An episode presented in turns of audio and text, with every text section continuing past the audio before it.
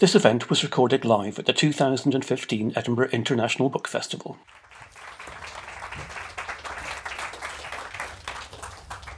Good evening, everyone. Good evening, everyone. Welcome to the Edinburgh International Book Festival. Thank you so much for coming to this. My name is Stuart Kelly. I'm a writer and reviewer, and it's an immense pleasure to be here with Tom McCarthy. Tom is, to my mind, uh, to my slightly uh, arrogant mind, uh, the most aesthetically demanding, the most intellectually challenging, and the most emotionally plangent writers of his generation. And we're going to be talking about and seeing part of his new work, Satin Island. Satin Island is a book about connectedness and interconnection and disconnection. We'll see the short film, he will give a short reading, then we'll have a conversation, and I really want you to join in with the conversation. So please welcome Tom McCarthy. Thank you very much. I just um, I just press I press space, and it should all work.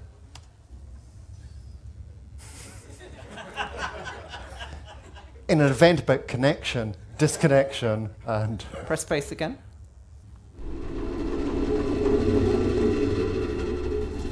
The final spur, the one that carries skydivers across the threshold out into the abyss, is faith. Faith that it all, the system in its boundless and unquantifiable entirety, works. That they'll be gathered up and saved. For this man, though, the victim, that system, its whole fabric, had unravelled.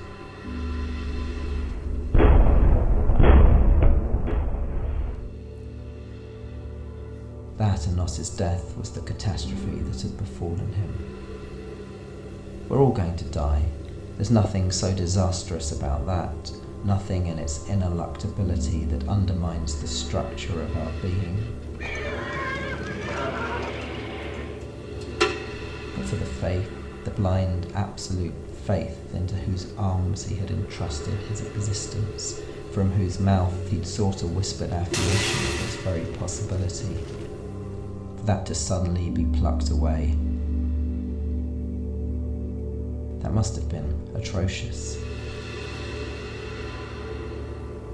He'd have looked around him, seen the sky and earth, its landmass and horizon, all the vertical and horizontal axes that hold these together, felt acceleration in the atmosphere and all the rest, the fundamental elements in which we hang suspended all the time, whether we've just jumped from an aeroplane or not. And yet for him, this realm with all its width and depth and volume would have in an instant become emptied of its properties, its values the vast font at which he prayed and into which he sank as though to rebaptize himself time and again, would in the blink of a dilated eye have been voided of Godhead, rendered meaningless. Space, even as he plunged into it, through it, would have retreated, recoiled, contracted, pulled back from its frontiers, even though these stayed intact withdrawn to some zero point at which it flips into its negative. Negative world, negative sky, negative everything. That's the territory this man had entered. Did that then mean he'd somehow fallen through into another world, another sky, a richer, fuller, more embracing one? I don't think so.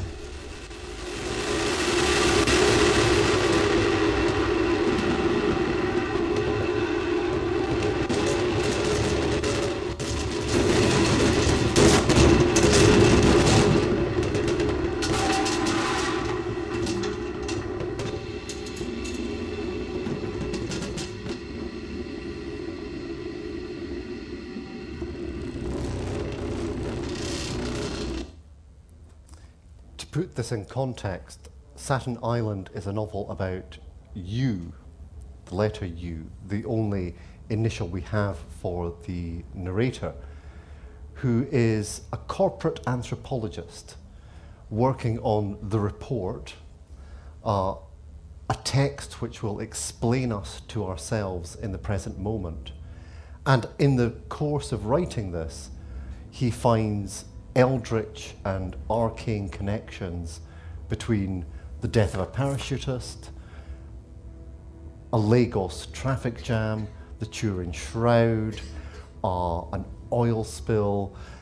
It's a wonderful book about saturation and the way in which messages are always corrupted as we receive them. Um, Tom, I'd like you to read a bit of it as well, just so we can hear it in your voice uh, from the text. So if you want to just. Great. There's, um, I get this is a, I love this cover. It's it really sums up the book because ultimately it's when I have to say in a word what it's about, I say buffering. It's a book about buffering. You know, when you wait and the that circle spinning and you're going, you know, come on, come on, come on. Because I, I just think that's the kind of symbol of our age somehow. And uh, and my guy, you, the the anthropologist, becomes obsessed with, with many things with this parachutist whose whose death is in the news and with an oil spill, but somehow buffering seems to be the thing that holds them all in this in this holding pattern of not quite making sense, but almost. And uh, I can't find the passage now. it's in the it's in the fives.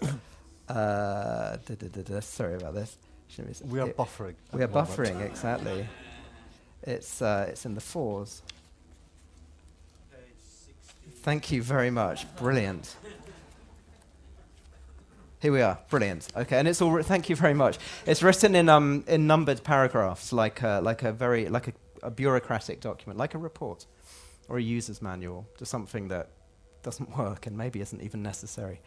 Um, 7.6. Back in the office, as our work on the project kicked in and the general traffic levels edged up, we started experiencing problems with our bandwidth. There was too much information, I guess, shuttling through the servers, down the cables, through the air. My computer, like those of all my colleagues, was afflicted by frequent bouts of buffering. I'd hear Daniel swearing in the next room, fucking buffering, and others shouting the same thing upstairs, their voices funneled to me by the ventilation system. The buffering didn't bother me, though. I'd spend long stretches staring at the little spinning circle on my screen, losing myself in it. Behind it, I pictured hordes of bits and bytes and megabytes all beavering away to get the requisite data to me. Behind them, I pictured a giant Uber server housed somewhere in Finland or Nevada or Uzbekistan, stacks of memory banks, satellite dishes sprouting all around them, pumping out information non stop, more of it than any single person would need in their lifetime, pumping it all my way in an endless, unconditional, and grace conferring act of generosity. Datum est. It is given.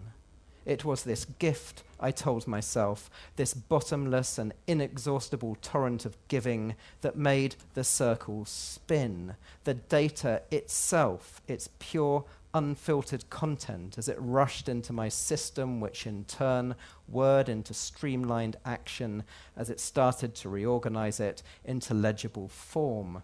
The thought was almost sublimely reassuring. 7.7. But on this thought's outer reaches lay a much less reassuring counterthought. What if it were just a circle spinning on my screen and nothing else? What if the supply chain, its great bounty, had dried up or been cut off or never been connected in the first place? Each time that I allowed this possibility to take hold of my mind, the sense of bliss gave over to a kind of dread. If it was a video file that I was trying to watch, then at the bottom of the screen there'd be that line, that bar that slowly fills itself in, twice, once in bold red, and at the same time running ahead of that in fainter grey. The faint, the fainter section, of course, has to remain in advance of the bold section and of the cursor, showing which part of the video you're actually watching at a given moment. If the cursor and red section catch up, then buffering sets in again. Staring at this bar, losing myself in it just as with the circle, I was granted a small revelation. It dawned on me that what I was actually watching was nothing less than the skeleton laid bare of time or memory itself. Not our computer's time and memory, but our own. This was its structure.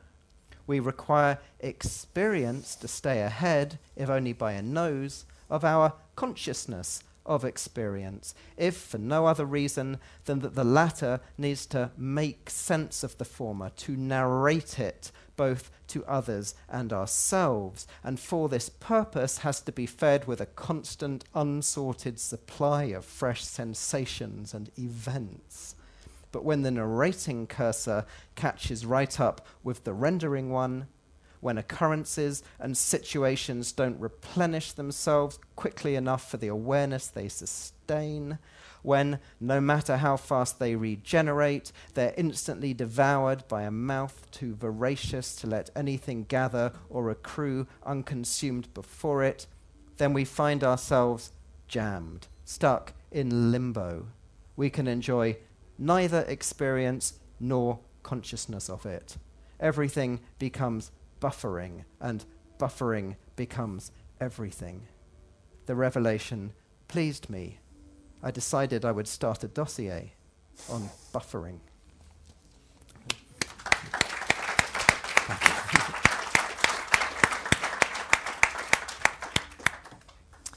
Tom, part of what this novel seems to be about is a kind of apophenia, where wow. everything. That's great.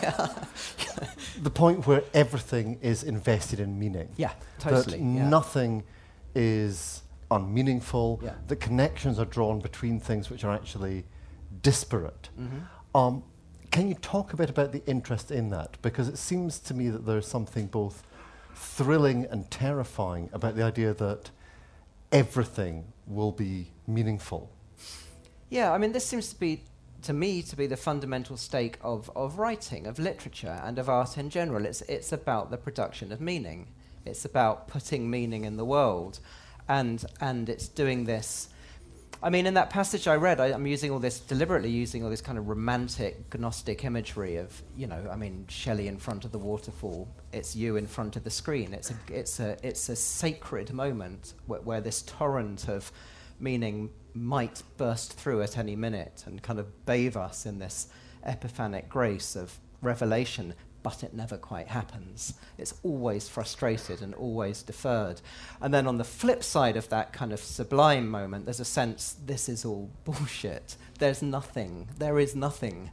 It's just this void of. Uh, the, the aisle is full of noises. well, yeah, it's yeah, signal versus static, exactly. And so the whole the whole kind of task of, of what you is doing professionally, but also, I mean, aesthetically and, and politically as well, we could say, is, is, is of kind of of making this wager? Do I invest in in believing that there could be meaning that would redeem us?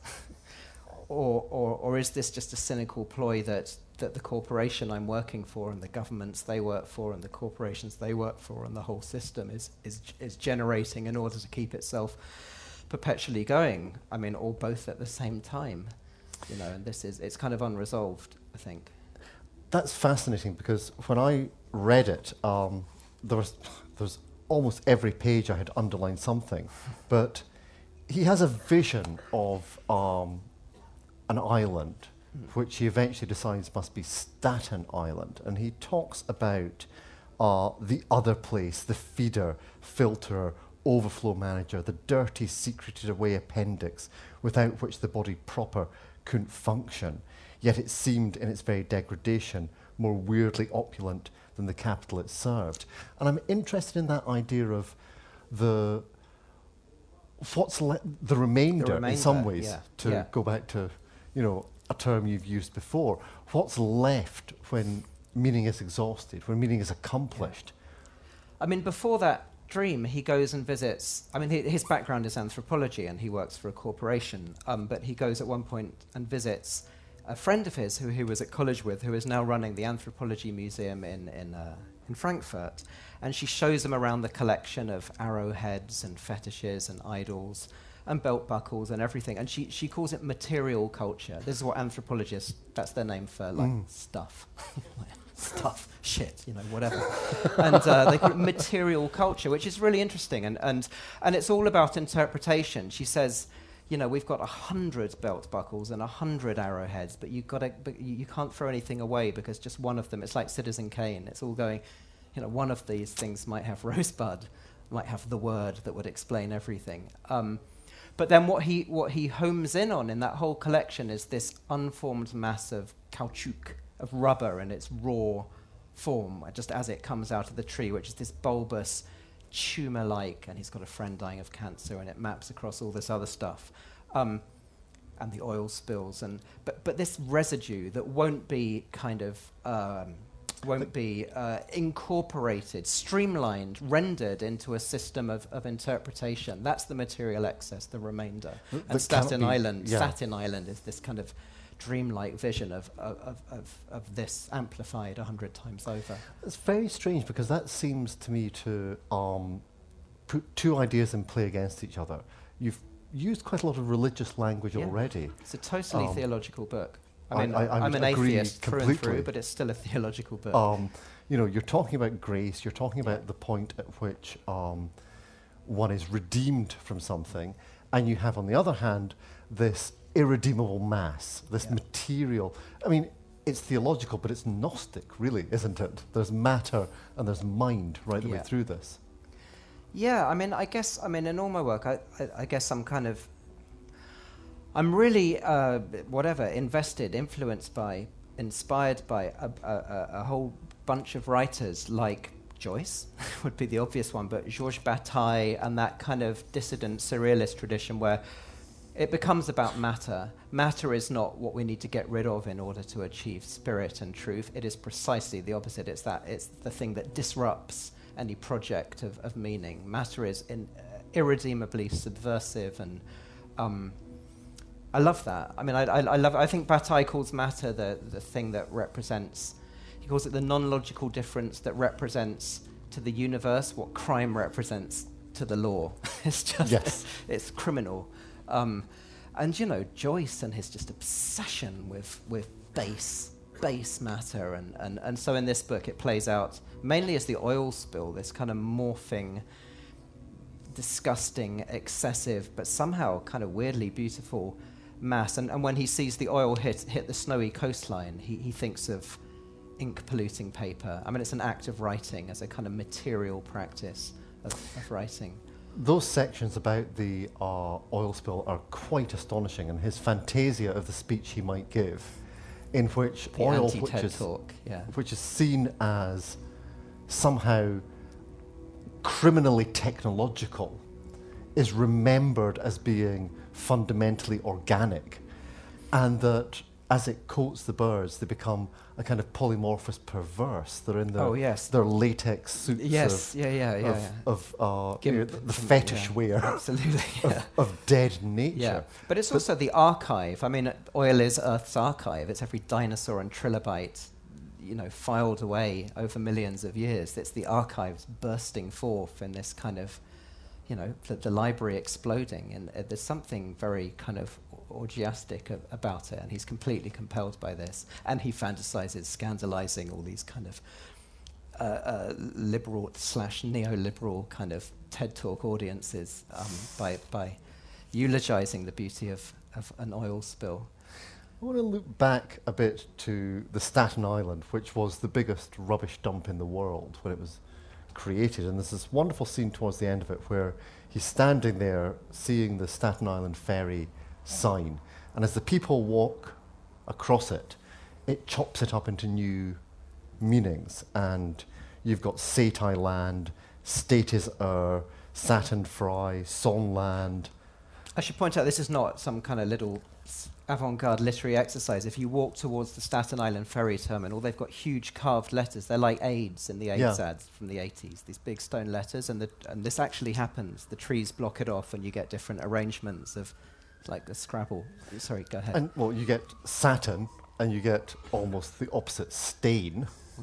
which the book has been about things which are flexible and things which are are corrosive, and even just ST, which is s- saint and street. But the thing that you don't get is Satan, which is the obvious one Yeah. that would be there as the giver of knowledge. Yes, yeah.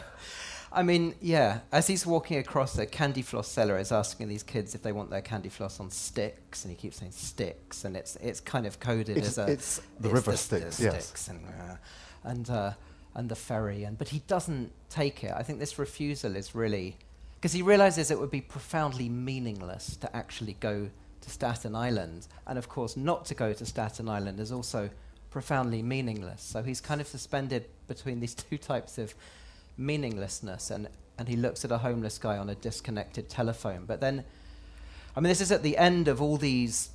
You know, he's working on some massive project which he realizes is kind of nefarious and he should be sabotaging it. And he has these William Burroughs like fantasies of hacking and blowing everything up, which of course he doesn't do. But at the end, he, he does turn back and he goes back into the city. I kind of stole that from the end of um, uh, Balzac's Pere Goriot, where Eugene Yeah. de Rastignac, he, he, he could leave Paris and leave all this situation behind, and he turns back and he goes like, "M- à like, me, uh, me and mean, you. I- and he, he carries it back into the city. I read that ending as a kind of gracefulness, that he knows it's meaningless whichever way he goes. And I think there is a buried Satan in there, since the book has all been about the acceptance of knowledge, about the apple of, well, you know, the very fact it's called an apple Yes. is, is entertaining in its uh, profound meaninglessness. um, but he chooses not to try and find an ultimate meaning in the universe. Yeah. He knows there's a kind of democracy that all meanings Yeah. are null and void in this. But he carries that kind of restlessness. He carries that buff, buffer, that, Yeah. that delay and that décalage, or whatever you want to call it, back into the city. I, I got, I'm, I'm really taken by, I mean, Kafka, you know, I love Kafka and he's a huge influence on this book. And this idea of the bug, which is not just, you know, the, the Gregor insect bug, but it has a, Yeah, especially yeah. now, a technological meaning, the, the, the bug in the machine. I think, or like Dostoevsky's Underground Man, he's this, cu- who Dostoevsky also certainly describes as like a bug within our machinery. Um, I, I think he becomes this restless kind of worm that could turn and explode at any minute. I think there's something inherently just subversive about about you going back into the into the. He's like a virus in the like Conrad's professor, you know, deadly and unseen in a city full of men, or what is it? That's very interesting because your previous book, C, was an absolute homage to the great modernist classics, to The Magic Mountain, to Gabriel D'Annunzio, to Conrad.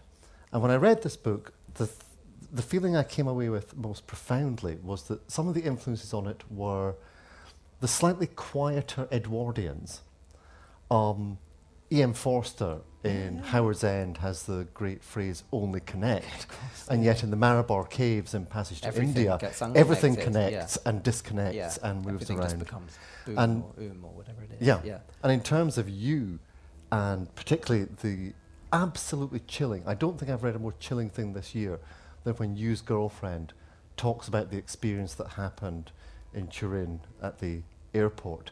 Struck me as being very like G.K. Chesterton's The Man Who Was Thursday. Man, it was Thursday, yeah. You know, sure. there's this Yeah. point where you get the revelation, and you profoundly don't know. I mean, were these people that were kind of in the hinterland of your thinking, these non modernist modernists who had something to say still? Yeah, I mean, they were definitely there. Um, but Forster was in the last book. I mean, I stole all that stuff about Alexandria. That's sta- straight from uh, from Forster's, uh, or Forster and Cavafy.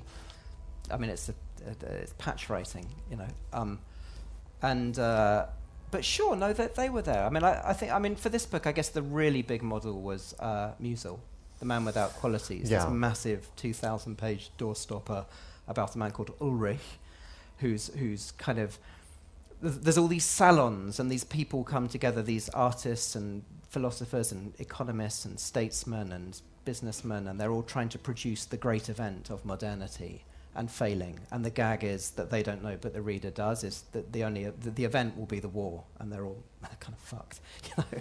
And uh, and and this is kind of similar. I mean, you, have got instead of I wanted to write a minimalist version, so instead of 2,000, we've got 200 pages, and instead of Ulrich, we just got you and and the bourgeois salon of the 19th century has become the corporate think tank, the brainstorming session, and and digital culture. I mean, the the internet is the kind of salon.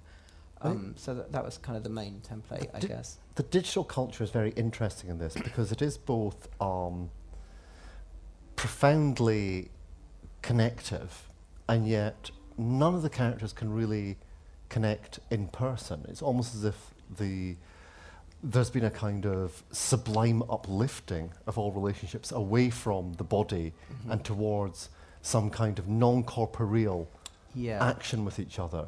And it does seem that there's a certain element of regret in that. It's only when U's friend dies that we come back to the body as the body as what is, we are, yeah, what we have, body what we is do. becoming caoutchouc, becoming yeah. messy oil. But then when he gets the, the, the news of his friend's death over the text, uh, as a text message, his wife has just texted, gone select all, and texted everyone pizza delivery and taxi firms as well as friends. And, and his first thought, he, he says his first thoughts about, oh, how sad and I miss him, they're so banal, he doesn't even bother to think about them. He thinks of the relays and the networks. And he thinks, Han, who is texting me? The record is going to show it's my friend. And, and then he thinks he's discovered the key to immortality, which would just to be like pay a Chinese call center just to endlessly send out texts, you know, forever. Which is um, actually happening.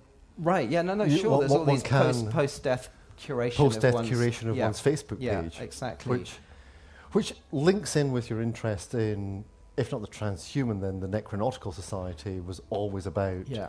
uh, the nature in which high culture engages with the only finality we have. Yep. Um, but I'd say this isn't categorically new. I mean, sure, it, it, it's it's kind of it's a contemporary novel. It's played out through recognizable hardware of digital culture. But if we think of Richardson's Clarissa, it's kind of the same. I mean, no one is. there. She's not allowed to leave her room. She's just writing letters. The whole book. I mean, people in a big house are communicating to each other via letters, and at the heart of that as well, there is a body. Well, there is a rape, yeah, and and, yeah, uh, yeah. and a body. And at the end, she's this dead body is in a coffin, like Queequeg, um, who's not in his coffin, but whatever. You know, there's there's a coffin with ciphers all over it. She says, "I am but a cipher," and then she's at the end. She's a body in a coffin surrounded by ciphers that all the other characters are just looking at and failing to interpret. So I think, you know, I mean, I've, I've kind of tried to argue in the past about how Western literature more or less begins in Aeschylus' Oresteia with an account of a signal yeah. crossing space, the beacon relays from Troy to all around the Hellenic world. It's, it's kind of the internet already. So, so I don't think there's a kind of digital year zero. I mean, I, I think we're always dealing with networks it's and always communication. Already. Always yeah. already. But but within that, there's always the body.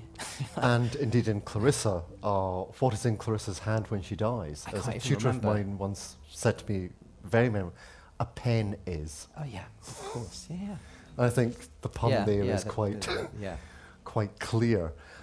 It's, it's a more comic work than some of your previous works. There's a certain kind of wryness which is new compared to the, the antic nature of C or the kind of hysterical nature of Remainder or the carnivalesque nature of Men in Space. Why did you want to have that tone of almost affectionate distance throughout yeah. this? So, I mean, the, the heroes of Remainder and C are, are naive heroes. They're like mm. Hans, Hans Castorp in The Magic Mountain or Tonio Kröger or whatever, any of Dickens's. I mean, they're, they're naive. They haven't read the theory that would explain.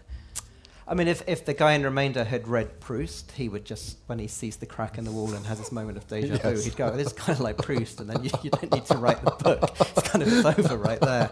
But, uh, but in this book, obviously, he has read this Proust, and he's read his Lévi-Strauss, and he's so. So what he does as a corporate anthropologist, and when I read this, people roar with laughter, and I have to interrupt and say, no, this is not satire. This is absolutely true. He he feeds left wing and left field theory, Deleuze, Adorno, and so Yeah. on, Roland Barthes, back into the corporate machine. So he just takes concepts from Deleuze and like gives it to washing powder manufacturers without saying it's Deleuze, and they love it, and he charges them tens of thousands of, of dollars. So he's, he's highly educated, like Musil's Ulrich. He's highly educated and highly aware of his own, of, of the appallingly compromised and ironic um, nature of, of his own situation. And, and so he's in these endless kind of feedback loops of, of self awareness about this, and, and which kind of spirals into this vortex of um, That's interesting in terms of despair. you know what what you know the situationists would have referred to as re- recuperation. Mm. That any kind of radicalist theory Yeah. can be co-opted back Yeah. into the dominant power structures, and you know the very fact that one of the last situationists before Debord fired all of them Yeah. went on to become Silvio Berlusconi's head of RTE channel. You know, we can see this. Is is there a kind of avant-gardism or radicalism that can escape recuperation, No. or do we only ever have irony as a way of? No, yeah, but there's irony and irony. I mean, I draw a huge distinction between the kind of, you know, the kind of smug, knowing irony that characterized so much of 90s Brit art, on the one hand, which is unproductive. on the one hand, and on the other hand, irony, as it's classically defined by people like, you know, De Man and Baudelaire, which, which is, is a radical disturbance within Yeah. being. I mean, a radical schism opening up that, that is irresolvable. That, that type of, which, which maybe links back to the idea of the buffer and, and the delay and Mallarmé's kind of interregnum that can never be closed down.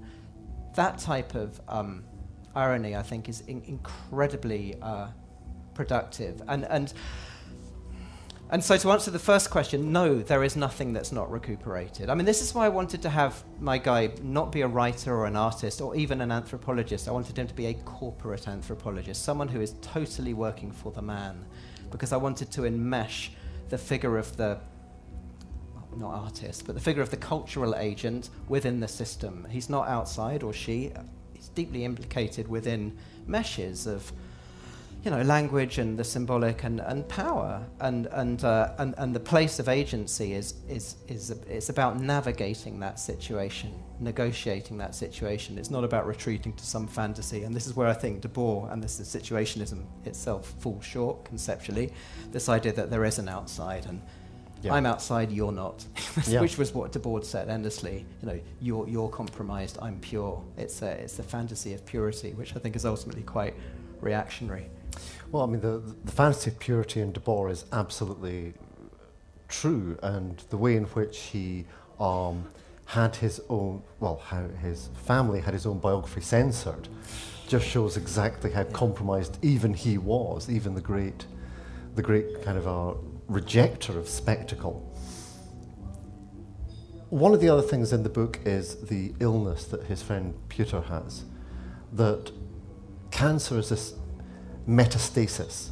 There are things which grow in this book, and Yeah. they are basically trash, information, and disease and death. Yeah. Um, are there positive forms of growth in this as well? Or is growth itself always going to be a kind of horror, a kind of expansionism?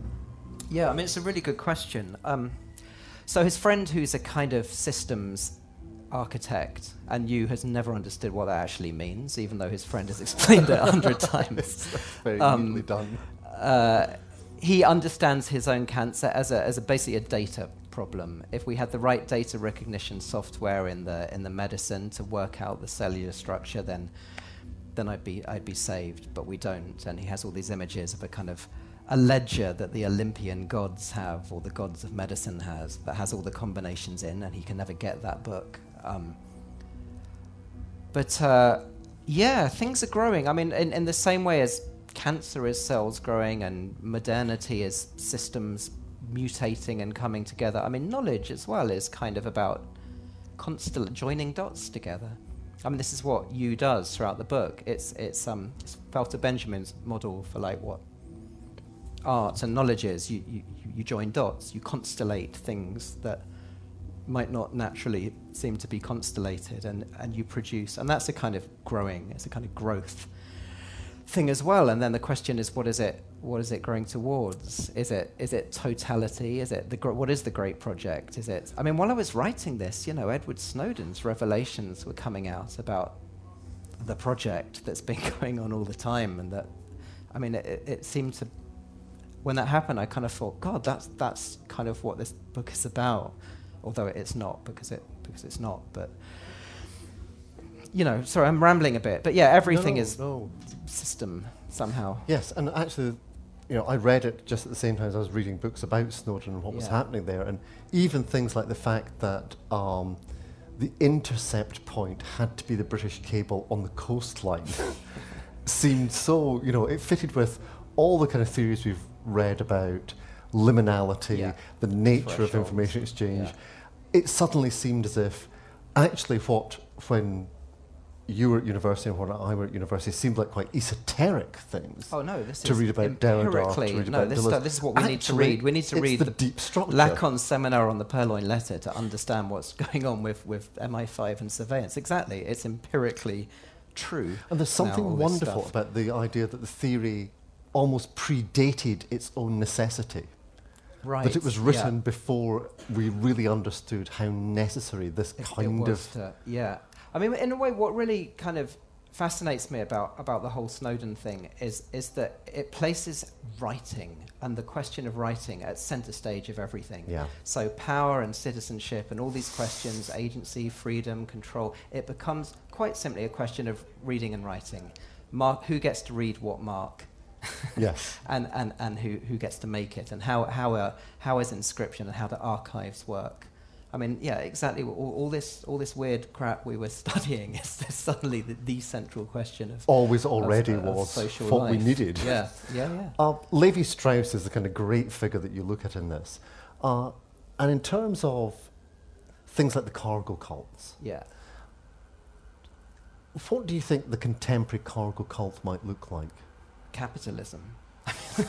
so cargo cult is is um is uh, something that the anthropo- my anthropologist has been fascinated with ever since he was a a kid, and it's it's um in South Pacific Islands during World War II when the Americans uh, took over the islands for part of their war effort against Japan. They built runways and aeroplanes landed, not just with weaponry but also with fridges and radios and tinned food, and um, and the natives observed this and they were amazed and they thought, wow, this is great. And, and when the planes went and the war was over and they took the runways away, the, the, the, the South Pacific Islanders started doing the rituals of waving ping pong bats and building towers, control towers out of wicker and building runways in the hope that they would come back.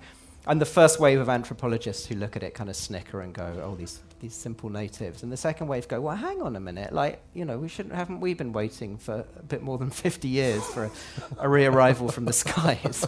you know, we shouldn't. Uh, and, uh, and, and then also, I mean, it, it, it's, it's quite complex. I mean, it, it's also about melancholia and mourning because um, what these people actually believe is that their dead ancestors have gone to a place called Australia where they make tinned food and fridges, and they're trying to transmit over radio the sites where the planes will land. And the white man's got better equipment, so intercepts the messages, and uh, and the um, so, so, so, it, so in building these runways and performing these rituals, they're trying to kind of rehack back into the overtaken um, communication network and bring the bounty of the dead back. So it's, it's a very classical kind of structure of, of, of melancholia and, and um, mourning rites. I mean, it's, it's very similar to kind of Greek, Greek mythology. Um, but, but yeah, this idea of futurity. I mean, my anthropologist realizes that this is what he's doing with, with the corporation, the consultancy he works for. It's a massive cargo cult. They're, they're always giving their, their clients narratives about in the future or, you know, suburbia will become the new town centre or will bypass the post digital. It's always about the future, the to come.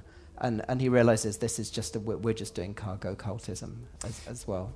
I mean, it's brilliantly done in the book in that you capture the elegy nature of the cargo cult. That this is a an act of remembrance, an Something act of incredibly beautiful and sad about it. Yeah, But also, it links in with your ideas about repetition, yeah.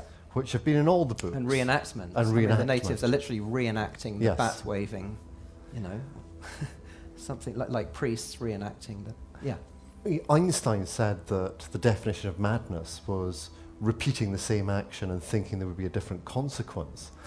And it, is there a sense of the sort of insanity of capitalism that it keeps on doing the same thing and expects a different result each time, expects that somehow, you know, if you do X, it won't result in Y. It could result in, you know, A, B, or C this time round. I mean, I am just really, I've, I've just always been really fascinated with, with repetition and with reenactment. I mean, it's a totally instinctive, not even an intellectual level. I mean, you know, like all kids are, you reenact the goal that Pele or Zidane or whoever scored in the playground, or you do that bit from Star Wars and you get your younger brother to.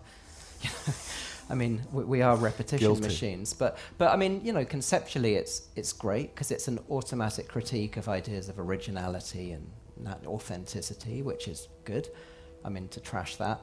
And, and also, I mean, it's tied in for Freud. Repetition is in, it's part of the death drive, isn't it? I mean, you're repeating towards towards death. But I, I really like, and this is where I mean, in the high modernists as well, you get in all. I mean, so in Finnegans Wake or in most of Beckett's plays, nothing happens. It only is reenacted or rehappened or reinterpreted. So this this kind of this weird spreading out of an event field in, into these this kind of fragmentation into different.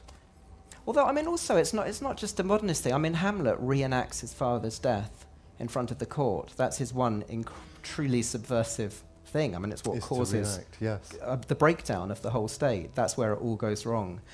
When he reenacts his father's death in front of the court, and, and, the ki- and um, Claudius says enough, and Oh, I mean, I mean, lights, I think lights. lights, lights, exactly. So I think Oh. that's the kind of there's a there's a kind of whole. I keep talking about politics, but I think there's a whole political logic as well to to reenactment. You know, think of Jeremy Deller reenacting the Battle of Orgreaves and and so on. I think we should move over to the floor for a while, but we are more than happy to keep on chatting about the, the, the gentleman who knew the exact page, I think, Yes, he gets deserves the first question. Yeah. And as long as it is just a repetition of the last thing you said. Yeah, I, I, I'm just puzzled about one sentence um, because this sentence puzzles me because uh, uh, uh, it's the guy one you'll know it. The homeless guy was still there, two going slowly down the row of payphones, searching for forgotten change caught in their mechanism.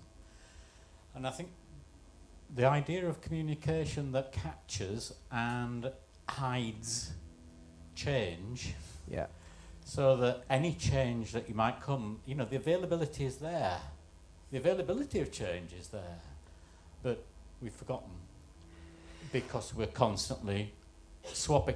That seems almost too unmodernist, and I sort of felt, well, actually, I loved it, but it was like a piece of lyrical, political sense that home, uh, the homeless are not always with you because they have to be.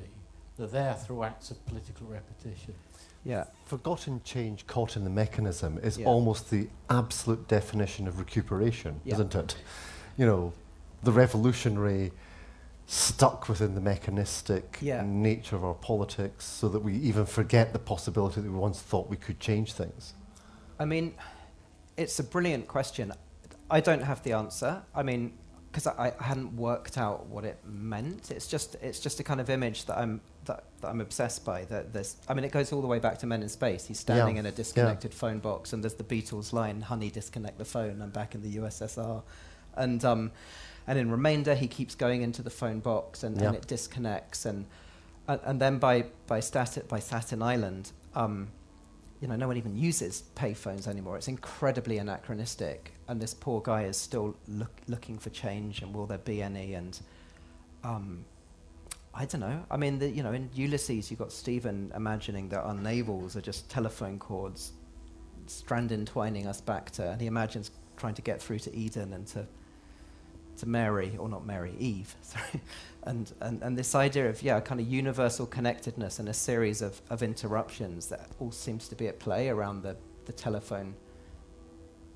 But I, I, I don't know if, I mean, yeah, I don't know if there's one kind of way that I'd interpret that. It's just this haunting image that, Could I say that the, the, Yeah. the, the issue seemed to be um, Sorry, at can- the can you- time as Can you just wait so that everyone can hear on Uh, the sorry, loop as well? at the same time as reading that, I, I actually saw, um, I can't remember which film it was, it was either The Pervert's Guide to Cinema or The Pervert's Guide to Ideology, where, where, where um, which is not my favourite, but, but uh, which is actually a philosophical work, uh, uh, where, where, where Zizek, where Zizek uh, talks about uh, being captured by ideology from seeing the change that is available to you, and that's what the, the you know that we will always think there can be no change because we will be thus trapped. Anyway, I wondered if that was there, but maybe just my invention.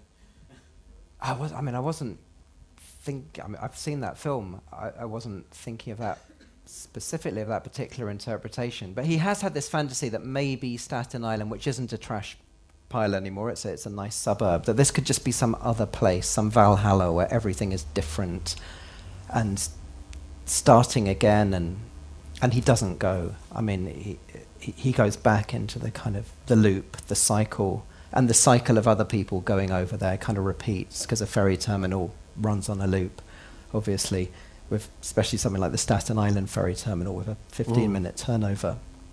So, yeah, and then you've got this almost OCD thing the homeless guy is doing of just looking in this mechanism for, for change or for a penny to drop, which, which it doesn't. And then he's looking at him and then he breaks off eye contact and goes back into the city. But It's, it's an astonishingly elegant book in the way the, the ideas are, you know, even saying the penny to drop there, and the way in which currency, cognition, uh, communication all begin to sort of crystallize and constellate is just absolutely fabulous in this. It is uh, long listed for the Man Booker.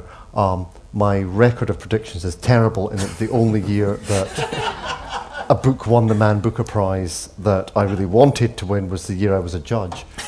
so, but you know, all my hopes will be on this one, or or another one, so that this one can then perhaps sneak through. Can we get another question from the floor? Oh, if you. So I, I'm also going to throw something that I've seen that's probably not there. But I was thinking with the numbering, and and also what you just said. Well, what you, what you said at the beginning about it being like useless and something else. When I was seeing it, I was seeing um, Wittgenstein. So here you've got like a theory of everything, trying to ex- encompass everything, and you get to the end and you realize it's it's fucked. So is is that in there? Or? yeah, I mean, some people get really into Wittgenstein and Back. that's like, and I'm not one of those people. I mean, I, yeah, I sure I kind of looked at the Tractatus, and, and I'm sure the numbering of paragraphs is not. I mean, it was kind of playing in there a bit in, in my head, um, and the idea of the report and just the world, the world being all that is the case, and the unspeak. I mean, all this stuff. Sure, that's kind of kind of in there. I mean, with numbers, actually, when he goes on about finding the right number and combinations, I was thinking more of, of Mallarmé and his obsession with numbers in, in um, A Throw of the Dice Will Never Yeah. Abolish Chance, and the idea of we could get the one number that cannot be another, this would be, uh, this would be it. This would be um, the epiphany, the, the, the revolutionary, um, glorious event that would resolve the history of literature and, and history and existence and everything. But the number always always vanishes as well, and you uh, and you've just got the the, dan- the the dice jumping and spinning, and that kind of becomes literature. It's the unresolved that delay, you know, again. So I was kind of thinking with yeah numbers and betting Yeah. and um, Which is kind of theological as well. Oh, in that the, totally. know, the yeah. name of God as Yeah, being a number. Algorithmic with the sequences, aleph, especially in the whole old Jewish tradition of just working out the the algorithms. Gemaras the- that, yeah. that, that, that were there. It's interesting though because I mean, when I read this, I didn't think of the Tractatus as being the kind of uh, one of the texts playing into it, but the later Wittgenstein, um, in which he is much more nuanced about the fact that there is always a slippage. You know, you can have family groupings of things which all of them will have something in common with one of the others, but not all of them will have everything in common with them at all. He he built into it by that stage the idea there could be um, a necessary fracture between the things that we see as being the same. And I mean, were, were the blue books or the black books, were they No, I mean, I, I, am not that. Like I said, I, I'm, I'm not that much. I, I haven't spent that much time with Wittgenstein. I mean, probably more with. I mean, I mean, with mathematics, people like Badiou, you know, who, Yeah. who comes from a mathematics background and uses set theory to think through Mallarmé and to think what the event might be out of that. I was, I was kind of reading that directly, but the blue, blue and black books, I wasn't reading directly. it just but kind you of would be a great around. person to get to this festival at one year. But there was somebody at the back there. So, um, hearing, I haven't read the book yet myself. I'm kind of thinking I'm looking forward to doing so. Uh, but hearing some of the stuff you were talking about, how your analyst is seeing the world through his information connection oriented way, the corporation happily incorporates left wing ideas into their corporatist world.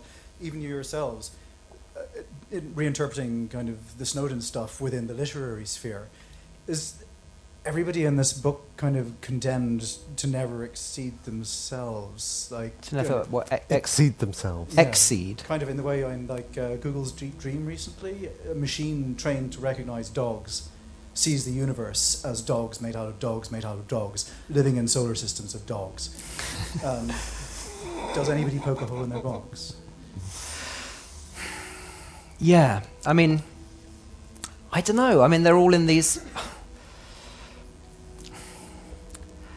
I mean, this kind of comes back to this kind of theory we were talking about a moment ago. I mean, there's something there's something very um, I think there's something very positive about um, kind of thinking in terms of networks and communication networks, and I mean the kind of anti-humanist side of that. I mean, humanism is appalling and needs to be utterly buried again and again.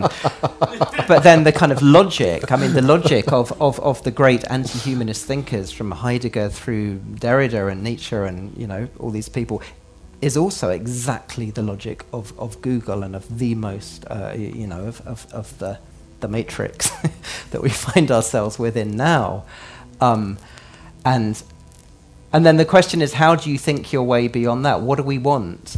You know, everyone like Stephen Fry is saying, no, no, we don't want to be surveyed because we are absolutely autonomous. And, you know, they're going back to humanism, back to a, to a reactionary position in order to escape a kind of a reactionary situation. That's one response to Edward Snowden's revelations.